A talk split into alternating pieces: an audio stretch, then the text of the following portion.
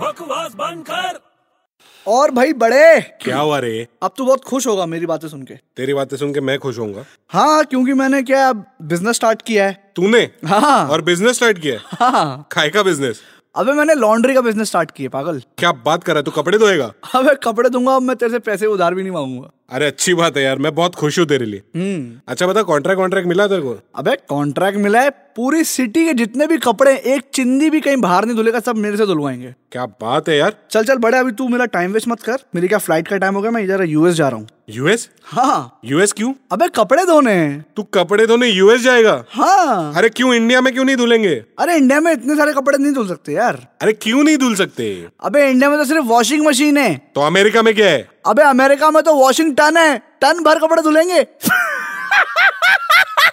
अब बकवास बंद कर